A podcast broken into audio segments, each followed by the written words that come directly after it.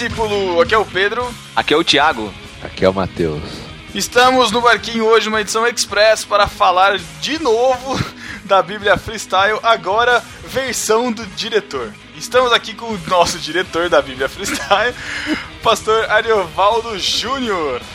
E aí, beleza, galera? Tranquilo? Ele está, ele está aqui para responder as críticas que todo mundo fez, vai mandar todo mundo naquele palavrão, tô brincando. A gente está aqui para a gente tá aqui para aproveitar os comentários de todo mundo e dar oportunidade para o Ariovaldo falar, né? Lógico, a gente gravou o podcast sem ele, justamente para ficar mais fácil da gente poder xingar e criticar o trabalho dele. Exatamente. Mas aqui a gente está dando a oportunidade justamente dele trazer, falar, explicar mais sobre o trabalho. Bom, beleza, vamos lá. Muita gente tem questionado, né, a questão do, do porquê desse projeto, do porquê que eu tenho levado isso a sério do porquê que eu comecei a fazer esse tipo de coisa. E na verdade, é, eu acho que muito do barulho que tem sido provocado é meio que besteira mesmo. Porque na verdade a única coisa que eu tô fazendo é escrever aquilo que nós já falamos no nosso dia a dia. Quando a gente fala, quando a gente vai evangelizar, quando a gente vai pregar num culto, é normal parafrasear o texto bíblico contando ele com as suas próprias palavras. O problema é que eu acho que eu sou um pouco mais retardado que a maioria da população brasileira, né? E eu resolvi escrever isso, cara. E aí, por conta disso, eu tô sendo apedrejado. Eu percebo que, basicamente, há críticas, assim, diferenciadas. Tem gente que faz críticas que, que fazem algum sentido, mas boa parte das pessoas está provocando umas, assim, umas críticas estúpidas, né? Então, o propósito desse texto, num primeiro momento, era só quebrar o preconceito com relação às escrituras, fazer com que gente que despreza a Bíblia, gente que não tem saco mesmo, cara, gente que nunca teria contato com o texto bíblico, tivesse a oportunidade de falar: cara, essa história é muito sinistra, sério que isso está na Bíblia? Se isso se cumprir, toda a intenção inicial do projeto vai ter sido alcançada.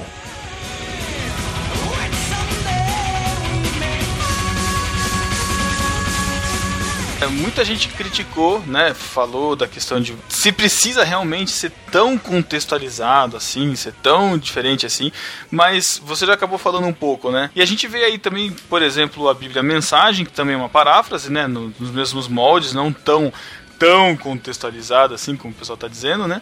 E também a gente tem essas bíblias infantis, né? Que a gente vê, que o pessoal também comentou no, no site, né? Que também são maneiras diferentes de você interpretar a palavra, né?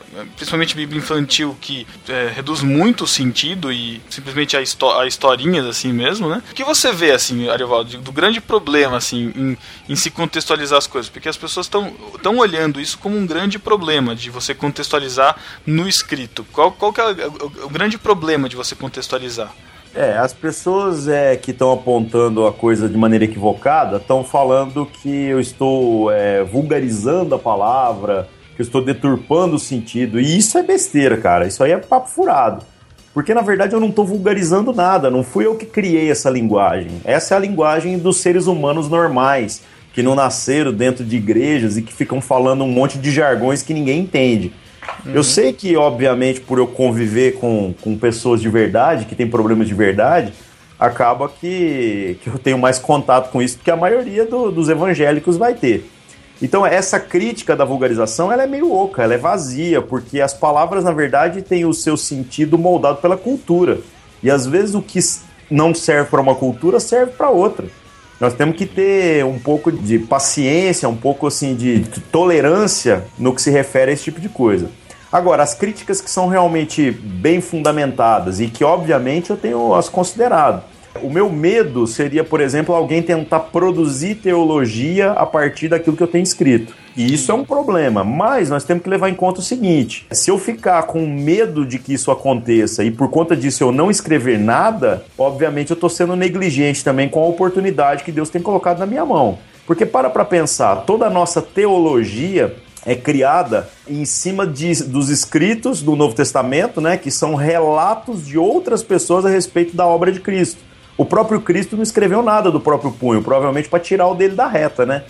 Para falar que deturpou as palavras de Jesus. Então nós não estamos deturpando as palavras de Jesus, nós estamos deturpando as palavras dos discípulos, né? Então eu, eu preciso fazer isso. Cada um vai ter que, obviamente, analisar o que vai fazer com esse material daqui para frente. Um ponto interessante que eu acho que precisa ser considerado é que o propósito que eu imagino ser o desejado, né, é, com relação às pessoas que têm um contato com a paráfrase, é que elas possam olhar para a minha vida. E isso é muito sério. Porque quando uhum. o cara lê esse texto todo zoado, que fala de uma maneira é, diferenciada, criativa, que usa elementos de cultura contemporânea, esse cara vai dizer assim: Poxa, quem é esse retardado que escreveu isso? E aí, quando o cara for se informar um pouco, ele vai perceber que na verdade eu sou uma pessoa que é adepto da teologia reformada convencional, mano. Até uhum. muito ortodoxa, né? E aí o cara vai dizer, poxa, mas como esse cara então pode defender uma fé tão ortodoxa e, e dialogar com a cultura de maneira tão aberta? Então, o meu propósito, na verdade, é levar pessoas a conhecer um pouco mais das escrituras e da teologia convencional que a gente tem. Eu não quero reinventar a roda nem nada.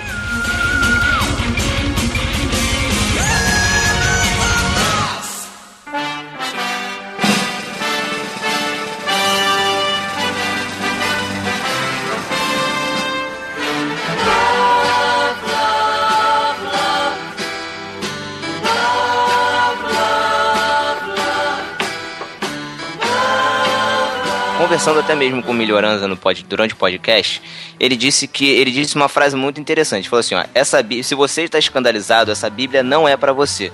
Você desenvolveu esse projeto pensando em um público específico? Ah, com certeza. Eu pensei nas pessoas que não leem Bíblia, gente que jamais pegaria no texto bíblico. E algumas pessoas dizem assim para mim: ah, por que você não muda o nome então para paráfrase freestyle? Eu falo, pelo amor de Deus, cara, eu vou mudar porque ofende a consciência religiosa do evangélico? Eu tô cagando e andando pra consciência religiosa do evangélico. Ah, a verdade é a seguinte: ah, o cara não é evangélico, ele não tá se dizendo então é conhecedor do caminho de Cristo, ele não tá te dizendo que é salvo. Então, irmão, vai com Deus, fica salvo aí na tua igreja e me deixa quieto. Agora, a realidade é que tem um monte de pessoas que têm preconceito com relação à Bíblia. E o povo não leu a Bíblia, cara. Então, eu associar o nome Bíblia ao projeto faz com que ele ganhe visibilidade. E então, esse, qual que é o público que eu desejo alcançar? As pessoas que nunca leram Bíblia ou nunca leriam por preconceito. Aí um amigo mostra pro outro, fala, não, você tem que ler aquele texto, cara, aquilo lá é diferente de tudo que você já viu. Se a pessoa se apaixonar, cara, pelas histórias, por aquilo que a palavra de Deus tem, assim, que, que é único, os valores que estão ali no meio daquele texto e que tem sido um esforço eu manter isso no meio, às vezes, de tanta informalidade, né? Mas é, se a pessoa se apaixonar por esse texto, eu tenho certeza que ela vai, ela vai entender muita coisa que Deus está querendo falar na vida dela. Ela vai ser levada a buscar um conhecimento maior a respeito das coisas de Deus.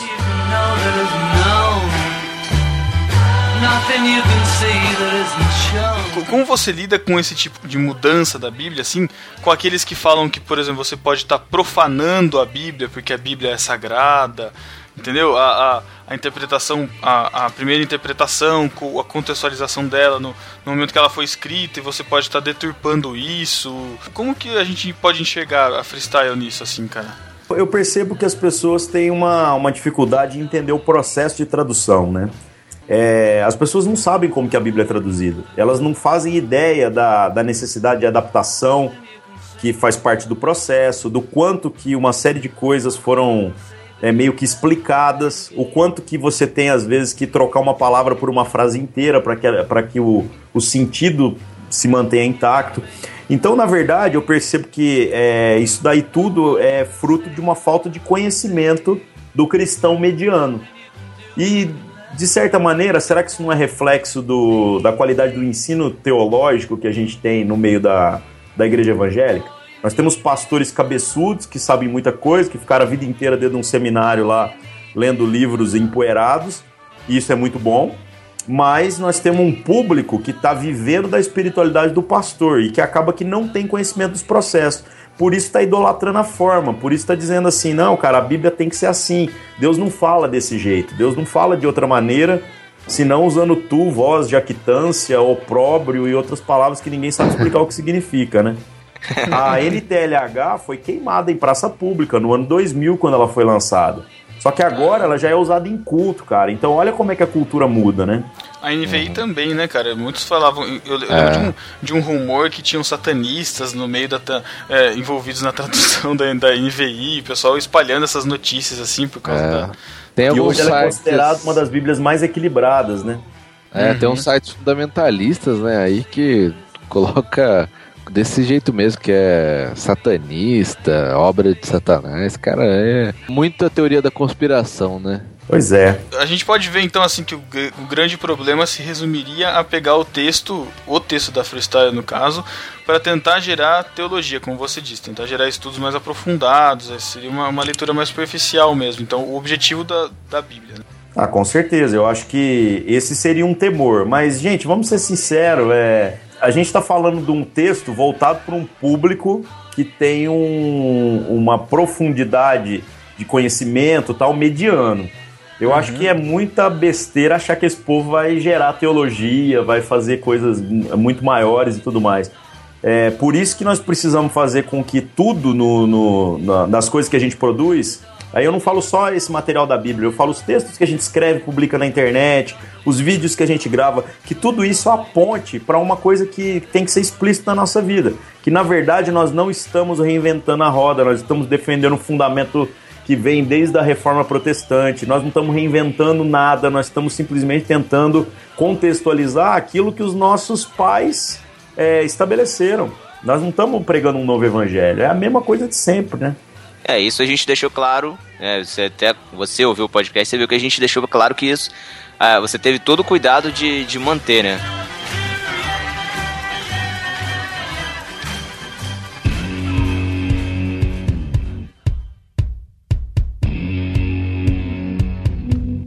Você continua escrevendo todo dia. Você tá. Agora você tá escrevendo o quê?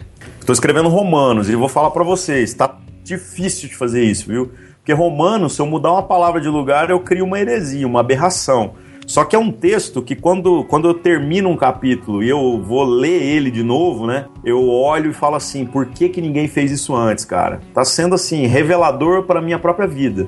Você pensa em fazer também Velho Testamento, o Ariovaldo? Vou fazer tudo, embora o Velho Testamento vai demorar bem mais, porque ele tem quase mil capítulos e. Então, assim, é, até alguns livros que vão ser mais trabalhosos, né? Tipo números. Em compensação, eu tenho recebido ajuda de pessoas que vão poder me auxiliar bastante. Gente que é mestre em, em hebraico, já apareceram várias pessoas, cara, oferecendo ajuda para ir corrigindo eventuais besteiras que a gente vai cometendo, né? Aliás, no Novo Testamento, eu fiz várias correções no texto que foram orientações dadas por, por pessoas que tinham mais conhecimento do que eu. Gente que dizia assim: ah, essa expressão não foi bem explicada, isso que você falou não é bem isso que, que Jesus quis dizer. Eu modifiquei essas coisas no texto e a maioria das pessoas nem percebeu. Ah, então você entrou lá na página e fez uma. como se fosse uma reedição, é isso? Fiz vários ajustes, acho que pelo menos uns cinco. Agora, o problema é que as pessoas estão deslumbradas com as coisas equivocadas, as coisas erradas. Um exemplo, todo mundo tá apontando assim: ah, mas como é que você escreve a palavra putaria no negócio? E eu falo assim, irmão, tá escrito. Não, mas você tem que tirar isso. O cara tá tão focado nessa palavra que ele não tá olhando o contexto. E às vezes há outros erros no mesmo capítulo, que podem ser erros que, obviamente, eu, te- eu cometi na época, que eram erros assim mais teologicamente preocupantes, que passavam desapercebidos. Quando uma Entendi. pessoa com um pouco mais de conhecimento leu o texto, ela não se sentiu agredida com a palavra em si. Ela percebeu que havia uma outra coisa que chamava muito mais atenção. E aí a pessoa me escreve um e-mail dizendo: Cara, aquilo ali tá errado, não é bem isso tal. É óbvio que eu não sou burro, eu não, não sou dono da verdade. E eu acatei a orientação de quem sabe muito mais do que eu. Fui lá, fiz a modificação. Agora, Até com uma- relação ao uso dessa expressão especificamente, ela é totalmente justificada dentro do contexto. Aí você fala, mas isso é muito forte. Eu sei que é forte. Por isso que o projeto não foi feito para crente. O que nós estamos vendo é um monte de gente errada lendo aquilo que é certo. Porque, na verdade, a palavra está empregada num contexto que é exatamente isso mesmo que está dizendo. Eles estavam tentando forçar a amizade ali com relação a, uma circunstância específica para cima de Jesus. É, é interessante porque eu sou uma pessoa que eu, é, como já foi falado, né? E, e eu citei esse texto por, por já ter visto também a, a repercussão desse trecho no do pessoal comentando. Porque a gente, quando a gente que é crente, exatamente o que você falou, quando a gente que é crente vai ler, e quem não tá acostumado a estar no meio e escutar palavrão, e, e, enfim, Oh, fica chocado. E isso acaba cegando exatamente o restante do texto. Então, esse é o reflexo. Isso que, que você falou é importante ressaltar, porque é justamente isso. O texto não é pra mim. A maneira com que o- foi escrito o projeto, ele não está sendo para o público do qual eu faço parte, é para o público que vai, vai compreender isso no, no, geral. Quer ver um outro detalhe? Tem gente que acha que eu falo palavrões no meu dia a dia. E, uhum. isso é uma coisa que tem que ser considerada. Rapaz, eu prego só em igreja histórica e igreja tradicional, na maior parte das vezes. Se eu falar um palavrão de púlpito, é uma vez só na vida, irmão. Tá entendendo? Nego me enterra. Outra coisa, eu pastorei uma igreja, tá entendendo? Eu não quero ensinar ninguém a falar palavrão. A questão é que quando José Saramago escreveu um palavrão num texto dele, todo mundo aplaudiu como arte. Olha como ele é capaz de usar uma expressão chula com um propósito maior, né? Agora parece que a gente, como cristão, é mutilado da nossa liberdade, a gente não pode fazer esse tipo de coisa. Eu tô apelando a isso, eu tô dizendo assim: olha, rapaz, eu posso usar da palavra sem me corromper com ela, porque eu não sou escravo da palavra. Entendi. A questão é que quem é de dentro, vamos colocar assim, que tá lendo, tem na cabeça o seguinte: palavrão é pecado. Então, se o cara escreveu um negócio e colocou palavrão na boca de Jesus, eu aprendi a minha vida toda que Jesus não teve pecado. Logo, se Jesus falou palavrão, ele cometeu pecado. Você entendeu? Provavelmente você já deve ter passado, é, deve ter ouvido essa argumentação, né? É, já, mas o pessoal desconsidera, por exemplo, raça de víboras. Eles acham que isso é elogio, né? Hipócritas é, e outras coisas, tantas, sepulcro caiado e outras coisas que a gente lê na escritura. O povo, na verdade, acha que isso tudo é elogio. Essa lógica simplória de que determinada palavra pode ser considerada um palavrão, portanto ela é chula e inconveniente, ela não faz muito sentido.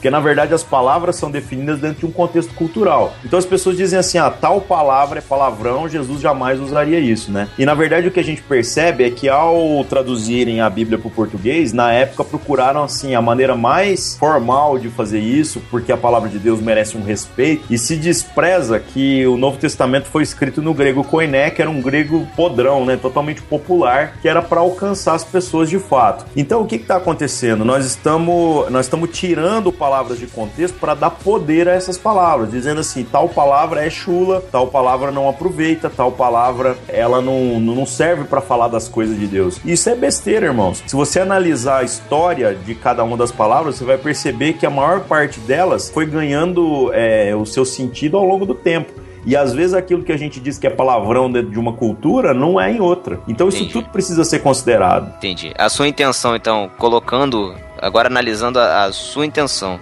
e colocando aquela palavra nesse contexto, foi então reforçar o que Jesus estava querendo dizer, é isso? É, e para pra pensar, olha só, os caras estão perguntando para Jesus o seguinte: uma mulher foi casada com sete homens que eram irmãos, seguindo aquilo que a orientação da lei dava na época. Aí de repente é, morreu todo mundo, morreu sete caras e depois morreu ela também. A pergunta dos caras quando é assim, a quem ela pertencerá? Na verdade, o que, que isso significa, gente? O que, que, ele tão, que, que eles estão perguntando? A dúvida deles é a seguinte: essa mulher vai transar com quem no céu? É disso que se trata. A mulher pertencer a um homem se trata do quê? E Jesus então responde e fala: não, na verdade é não é assim que vai funcionar lá no céu. Nós vamos ser como os anjos. Os anjos, nós não vamos se casar ou se dar em casamento. E ao tentar enfatizar a ideia, eu coloquei isso. Falei assim, uai, vocês estão querendo me envolver nesse conceito aí, que é o conceito da putaria mesmo. Porque, na verdade, essa ideia não partiu de Jesus. É Jesus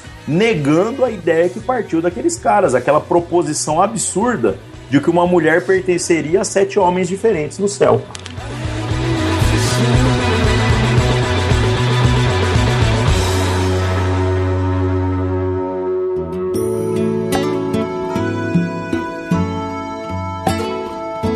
Ari, você, o Melhorança já falou um pouco no, no outro podcast, mas é legal ouvir de você. Você não se preocupa com a profecia, de estar tá acrescentando palavras a essa profecia? É, isso aí é bem engraçado, né? Porque, porque as pessoas, assim, estão tirando também esse versículo do, do, do contexto em que ele está colocado para tentar justificar um ponto de vista, né? Eu gravei um vídeo, inclusive, que está no site lá da Bíblia Freestyle falando sobre isso, mas é sempre bom repetir. Tirar coisas da escritura, da profecia ou colocar eu acho que tem a ver com outras coisas que muitas vezes não estão sendo observadas. Por exemplo, a teologia da prosperidade, cara, tira e coloca coisas na palavra de Deus o tempo inteiro. Eles tiram aquilo que não convém quando vem com esse discurso oco de promessa, de que Deus vai fazer, de que você vai dar uma oferta aqui, vai receber não sei quantos mais, né? E também colocam quando eles querem que você faça a vontade deles. Eles prometem coisas que Deus nunca prometeu. Isso é um absurdo. Isso deturpa o sentido da palavra de Deus. Isso deturpa os princípios daquilo que é o evangelho. Então isso deve ser condenado. Agora, esse papo de levar um negócio ao pé da letra, dizendo assim, não, porque se você colocar um tio ou uma vírgula, se você mudar qualquer coisa na palavra, olha, irmãos, se a gente não puder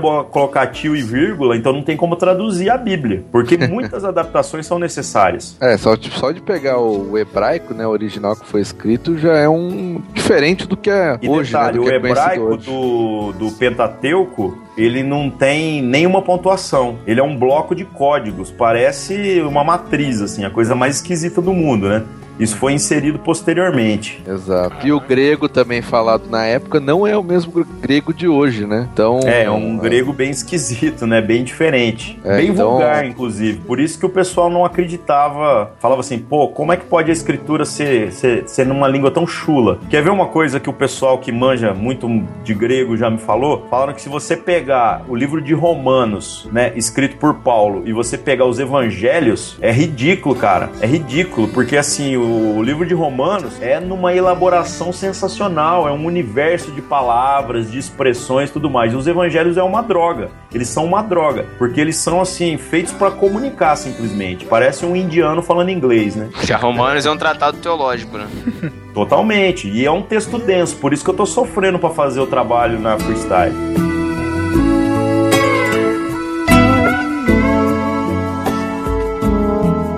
Agora falando sobre o projeto mesmo, cara, você tem gente procurado você, por exemplo, para fazer versões em outras línguas, cara? Tipo, pegar o projeto e fazer em inglês? Ou que, tipo de ajuda, que tipo de, de expansão você tá, você tá pensando, assim? Freestyle em língua estranha, é isso? é, freestyle penteca, né? Seria engraçado. freestyle repeté. É, o que eu tenho assim de mais sólido hoje é em espanhol. Já tô trabalhando com uma equipe aí e estamos pensando. Agora em inglês, teve eu tenho alguns capítulos de Mateus que foram traduzidos por algumas pessoas que se colocaram como voluntários e tal. Eu achei que o trabalho ficou até legal, mas é, o problema é que está é, sendo feito por brasileiros e isso me preocupa. Ah, o é. trabalho que, que eu tô vendo de fazer em espanhol está sendo feito por peruanos. Então hum, é um negócio legal. bem mais legal, né, cara? Porque é gente que manja na hora de adaptar as expressões e uma série de outras coisas. Mas não é um problema de domínio do mundo, não, viu? É um negócio assim, eu tô vendo como é que o negócio vai acontecer também, porque eu não tô ganhando nada, eu tô só gastando, né? É, é, bom, já, já vou deixar claro aqui, porque teve gente que não falou com todas as palavras, mas assim, você quer ganhar dinheiro com esse projeto ali? Mais ou menos, não é bem esse o lance, porque meu lance não é ganhar dinheiro, é gastar, né? Então, por exemplo, nós estamos aqui no nosso ministério estudando a possibilidade da gente abrir uma, um selo editorial. Qual que é a ideia disso? Primeiro, prover sustento para algumas pessoas, né? Algumas famílias, dentre elas a minha, né? Ajude uma família carente, a minha, no caso. É, pela sua cara dá pra ver mesmo. É. Mas também, cara, poder reinvestir uma série de coisas em outros projetos. Por exemplo, quer ver uma coisa interessante? Uma editora secular entrou em contato comigo, já demonstrando interesse na Bíblia Freestyle.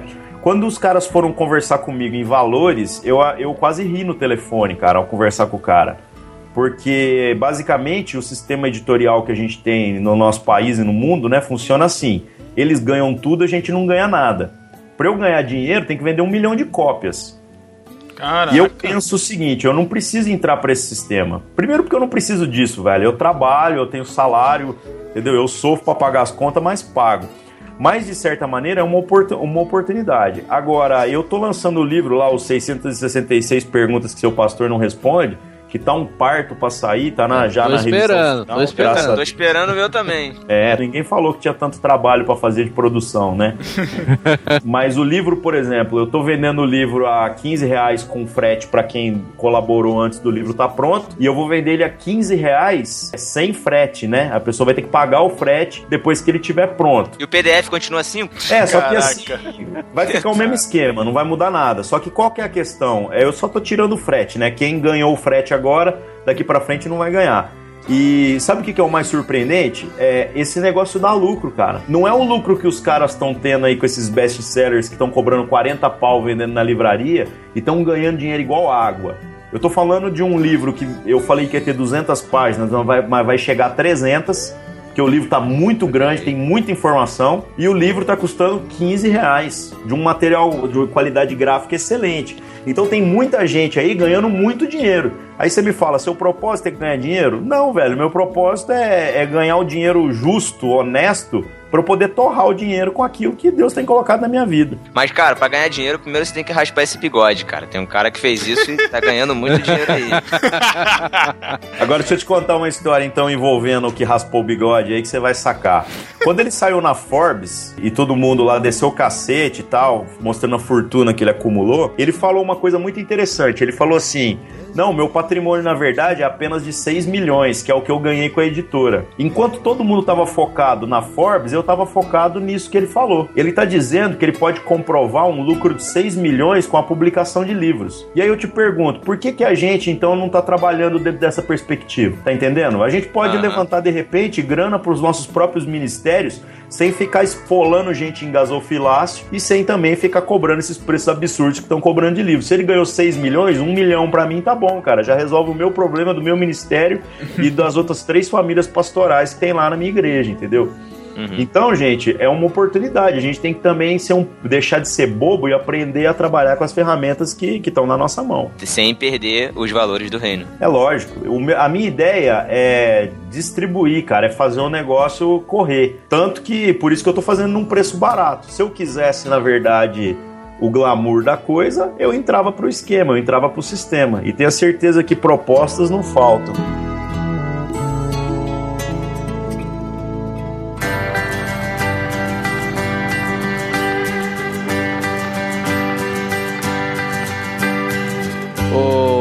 Ariovaldo. As pessoas têm perguntado nos comentários, cara. Depois da Bíblia Freestyle, você vai começar a cheirar a Bíblia? Essa é podrona, né? Pelo amor de Deus. Ó, vou falar um negócio, eu me sinto ofendido de ser comparado com essa laia de gente aí, viu? eu vou falar um negócio, o irmão lá, ele comete alguns erros gravíssimos na minha opinião. Por quê? Porque ele tem um ministério que, na minha opinião, é baseado de certa maneira em glamour. Eu não tô dizendo que o cara não é irmão, que ele não é crente, mas tem alguns equívocos ali que precisam ser apontados. Por exemplo, esse negócio de cheirar a Bíblia, achei isso estúpido, cara. É o marketing pelo marketing. Eu não tô uhum. afim, sinceramente, de me envolver com isso. Outra coisa, é o cara grava uns vídeos, põe na internet aí, que ele não explica nada. Ele fez uns vídeos falando assim: ah, eu vou falar um pouco sobre algumas coisas da Bíblia. Os caras perguntam ah, o que a Bíblia diz sobre tal assunto. E acaba que ele nem responde, né? Ele fala a opinião dele sobre outras coisas. Na boa, cara, eu não, eu não tô nessa vibe, eu não tô querendo me promover. É, se eu quisesse, na verdade, vou falar para vocês: é fácil, viu? Não é difícil difícil não. Proposta pra gente vender a alma é o que não falta. Mas o que eu tenho lutado é para tentar viver com o mínimo de, de ética, de dignidade e sempre cercado de bons amigos. Porque na hora que eu começar a raspar o bigode e vender a alma igual outros fizeram por aí, eu quero que os irmãos atirem em mim para matar, para não dar tempo de eu me corromper. Cara, isso é, isso é pesado, cara. O que você falou é pesado. Pode contar não, com o pessoal do No Barquinho que a gente já tá com a, já tá com a metralhadora apontada pra sua não, testa. Não, metralhadora não, canhão. Pode, pode. o canhão. A gente arrasta aqui o canhão no conversa e pode deixar que a bala vai na sua testa. Não, mas é isso mesmo. A gente, a gente tem que aprender a se expor. Você quer ver uma coisa que me ofende profundamente? Pastor, cara, no geral, considerar é, rede social como mural, tá entendendo? O cara vai lá e só fica falando assim, ah, é porque essa semana Deus tem as bênçãos, não sei o que lá nessa semana a nossa igreja vai fazer tal coisa. Pelo amor de Deus, cara. O cara pegou o mural da igreja e transferiu pra, pra internet. Eu acho que se a gente está disposto a viver com as pessoas dentro das redes sociais, nós temos que começar a se rasgar. E se rasgar é também estar tá disposto a ouvir críticas. É a gente também entender que tem que ter gente próxima a gente para falar as besteiras e a gente tem que ouvir, a gente tem que ponderar aquilo que está sendo falado. A propósito, né, tem gente que me pergunta assim: você lê os e-mails que o povo manda te xingando? Cara, leio tudo, cara. Eu leio todos os comentários, as cartas de repúdio que as denominações estão me mandando. Tudo isso eu tô lendo, cara, porque de certa maneira isso também vai me moderando. Eu não quero também achar que eu sou o cara mais legal do mundo e que eu posso fazer aquilo que eu quiser sem levar em conta as consequências disso, né?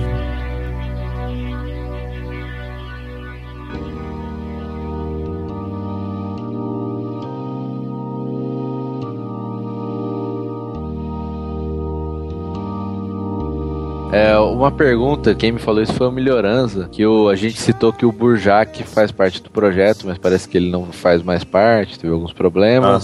É, ele não faz parte mais, mas na verdade a crise dele era, era o apoio da igreja local e também da denominação, né? O Burjac é pastor batista, então o esquema dele é um pouco outro. Eu sabia que isso poderia acontecer, eu só não tinha certeza que iria acontecer tão rápido, né? Uhum. E, mas desde o começo, quando eu conversei com ele, quando eu chamei ele para participar do projeto, é, eu falei para ele, falei, irmão, hora que não der, tá tudo certo, ninguém deve nada para ninguém. E ele agradeceu muito, ele disse que foi um tempo assim, um privilégio fazer parte do negócio. Ele é um amigo mesmo, é um cara que. Ele é lá de Goiânia, cara, não é meu vizinho, né? Mas ele é um cara que eu confio demais, que tem uma boa teologia, tem uma boa cosmovisão e que foi muito bom as coisas que ele produziu. Então, de certa maneira, assim, eu desassociei o nome dele de todo o projeto e agora eu tô vendo o que, que vai ser daqui para frente. Eu queria transformar isso tudo num projeto mais colaborativo, mas eu tô com medo pelas outras pessoas. Porque de repente, assim, ah, um de vocês falar, ah, eu quero ajudar, tranquilo. Mas eu tô com medo por vocês, vocês estão entendendo? Porque eu tomar as pancadas, eu sei onde é que dói. Eu sei qual é o ministério que está por trás de mim, entendeu? Eu sei o que a minha igreja pensa a respeito. É, agora, quando eu envolvo a, vida de outra pessoa no projeto, eu tenho que levar em conta isso. Eu não posso também ser irresponsável e deixar um irmão apanhar mais do que ele aguenta, né? Verdade. Se você quiser, a gente pode fornecer o Pedro para passar o filtro PPP lá tá tranquilo retirar todos os palavrões da Bíblia. Cara, eu não. Eu não falo esse tipo de coisa, não. Mas é o que eu tava falando, que... eu prego em muitos lugares, acaba que não, não faz parte do meu dia a dia. Quando eu, eu uso essas palavras 99% das vezes na forma escrita. Eu escrevo coisas porque eu acho que as expressões são, são muito boas. Por exemplo, é, tem, não tem nada que substitui um foi foda, por exemplo, cara. Não tem, cara. Aí você fala assim: ah, mas esse uso é muito desgraçado. Eu sei que é desgraçado, mas não tem, não tem uma expressão. Foi legal. que é mais pesado, né? É, é, muito pesado, foi, cara. Foi bom paca. Nossa, Nossa. paca. Paca. Que coisa ridícula, né, cara? Que é, uma, que é uma abreviação, na verdade, né? É, de pra caralho, né? É, exatamente. Que droga. Não, e oh, você sabia do significado da, da expressão caralho? Eu, já, eu li isso em algum lugar, já, cara. Eu achei que isso era lenda. Até que no ano passado eu recebi a visita aqui de um pastor português, ele veio lá conhecer nosso ministério, e aí uhum. ele confirmou que de fato é verdade. Ele falou que é o seguinte, é, as caravelas, quando vieram descobrir a América e tal, no alto do mastro, aquele lugarzinho que fica um otário lá com, com a luneta procurando terra, chama caralho. Ah, então, aí, Pedro, onde você fica, Pedro? Eu não. não me vem colocar em lugar. É, não, e aí o que, que era interessante? Você imagina o seguinte: se o navio balança quando ele tá no mar, imagina lá em cima o quanto balança. Balança 10 vezes mais, né?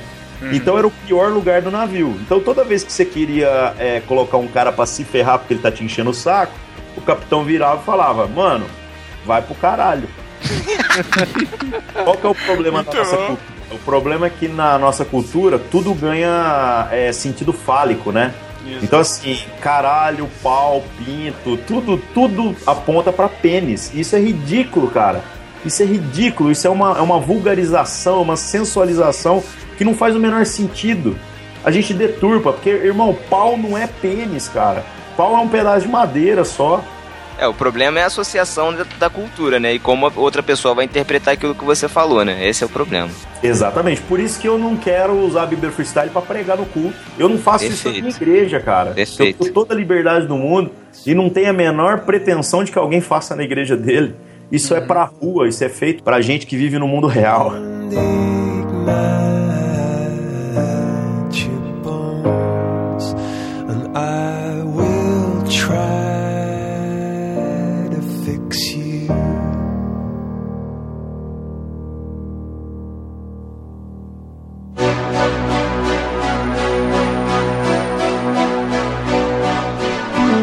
já o papo, né, cara? Você quer deixar algum recado, cara? Você quer falar alguma coisa que você não tem oportunidade, enfim? Quer, tá, quer tá mandar, quer mandar alguém pra. Não, não pode.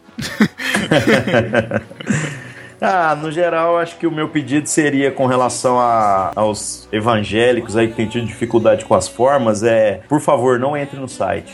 Não entre. não quero não é para você, cara. Tenha uma, tenha compreensão clara de que algumas coisas na nossa vida nós somos livres para consumir, mas não convém. E nesse caso, esse texto não convém. Da mesma maneira que bebida. Entendeu? Nós somos livres para beber, isso é fato. Jesus bebia vinho, esse papo furado de que o bagulho era açúcar é furado mesmo. Mas muitas pessoas não podem beber, porque elas entendem que se elas usarem da liberdade que Cristo garantiu na cruz, elas vão ser induzidas a coisas que vão levar elas ao pecado. Então, da mesma maneira, de repente está acessando esse tipo de material, está consumindo esse tipo de cultura, não faz bem. Então, que cada um possa discernir aí quais são os seus limites com relação à cultura e que tenha respeito pelo trabalho que os outros estão fazendo. Eu só continuo a levar esse trabalho até o final por um simples fato. Tem chovido e-mails, chovido mesmo, dezenas de e-mails todas as semanas de gente contando bons testemunhos. Gente que resolveu voltar para a igreja, gente que diz que está há 15 anos dentro de uma igreja e nunca tinha conseguido ler um livro inteiro da Bíblia e que agora está entendendo. São tantos bons testemunhos que, rapaz, esse tanto de barulho que está sendo feito, de gente aí me apedrejando, chamando de anticristo e outras besteiras, eu não tô nem aí, cara. Isso não me afeta de maneira alguma, porque eu tô vendo o fruto do trabalho que, que Deus colocou na minha mão. Então, beleza, Ari, valeu, cara, por ter cedido esse tempo com a gente aqui também. Cara, sucesso, que almas sejam convertidas, cara, pro evangelho mesmo através desse projeto e que pessoas sejam realmente tocadas pela mensagem, cara, independente de, de como ela for. Irmãos, só queria dizer uma coisa para vocês também. Dependendo das oportunidades que aparecerem, sabe? Tenho certeza que eu não vou desperdiçar, não. Eu creio num evangelho ao estilo Michael Moore, sabe? Eu falo assim: se algum dia, através desse projeto, eu conseguir um pouco mais de visibilidade em TV, sei lá, um Jô Soares, um programa de maior expressão, eu não quero poupar, não. Eu quero deixar claro que, existem evangélicos que pensam, que creem num evangelho coerente, bíblico, sólido, que não é essa, essa, desculpa a palavra, mas é essa mesmo no caso, essa putaria que essa galera aí da prosperidade está ensinando, esse Deus vendido que está aí para servir o homem. Então, mesmo que essa oportunidade aí que possa porventura surgir no futuro seja a única, eu não quero vender minha alma, não. Eu não quero virar o, o pastor da Globo, entendeu? Eu quero, na verdade, aproveitar todas as oportunidades para falar sobre uma fé genuína e coerente. E por isso que eu espero que vocês me cobrem isso que eu estou falando aqui, para que eu não mije no barranco, né, na hora que a oportunidade aparecer. Beleza? Fica tranquilo, cara. O canhão já tá apontado pra tua testa. e o que tá feito aqui tá registrado, cara. Daqui dois, três anos vai ter gente escutando isso daqui, vai estar tá entrando lá no site cobrando isso de você também e revendo e todo o rumo que tá, isso tá tomando, cara. Isso é. O seu espaço aqui já tá garantido. Ah, velho, eu sou crente, cara. Eu prego as coisas direitinho, cara. Eu, eu prego cruz, eu prego graça. Eu, eu não tô aqui para viver do glamour. Tem nego me chamando pra conferência aí achando que eu vou chegar lá e ser o palhaço, entendeu? Hum. Eu dou voadora no meio do peito dos caras. Eu quero que não sobre nada mesmo. Ai, cara. Eu sou o mais sério de todos, cara. É que eu falo besteira só, é só esse o detalhe. Eu conto história cabulosa e tal, mas fora isso, eu sou sério. É. Fora tudo isso, eu sou sério. ah, beleza. Beleza, então, Ari, brigadão, cara, mais uma vez. E as portas estão abertas, cara. Sempre que você quiser trazer algum recado aí, a gente já fez propaganda do, do 666, estamos esperando chegar o 666, também ansiosos. Para quem sabe a gente não faz um programa também sobre o, sobre o livro, né? Quem sabe? Ah, vai e, ser legal, mano. E... Eu agradeço muito a, a, não apenas a questão de divulgação que vocês têm colaborado, mas até mesmo o outro podcast aí que falou sobre a, a freestyle. Eu achei muito coerente, por isso que eu escrevi lá para vocês, entendeu? Eu achei muito coerente. Não, não houve nada assim que eu fosse remendar nem nada. A única questão que eu até comentei mesmo, que eu falei, ah, acho que uma coisa é ouvir outros falando a respeito, outra coisa é ouvir eu mesmo, né? E aí a gente decidiu fazer esse aqui juntando comentários, a gente acompanhou a discussão, criou esse Express aqui para você trazer aí a, a, as suas considerações, né? Até para te dar um direito de resposta mesmo. Então é isso, galera. Valeuzaço aí por, por terem escutado. Comentem aí também, conversem com o Ariovaldo, prestigie o trabalho dele. E até o próximo Express. Valeu, galera. Tchau. Valeu, obrigado por tudo e até a próxima. Tchau.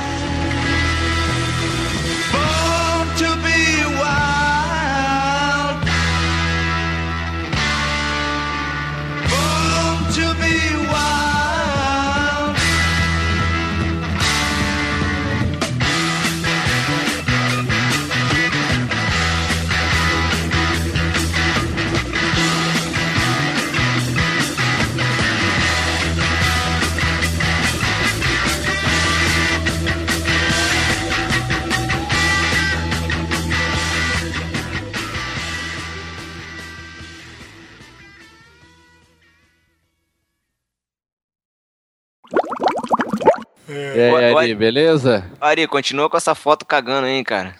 Foto cagando? Qual que é? Ah, tô ligado. O cara fala isso e depois fala que é contra palavrão na Bíblia. Hipocrisia é falar que cagar é palavrão, né?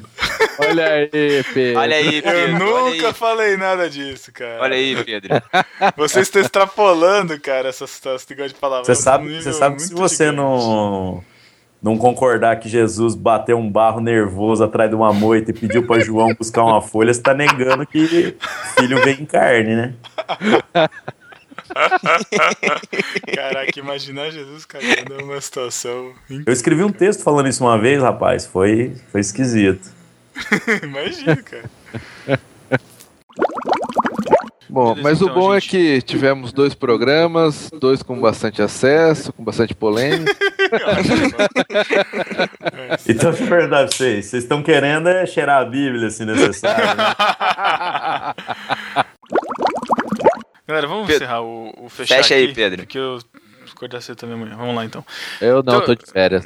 Ah, cala Vai a se boca. Eu- ferrar, vai daqui, se ferrar, daqui duas semanas vocês vão me aguentar falando que eu tô de férias. E eu em julho. É, tá. Eu É, nunca.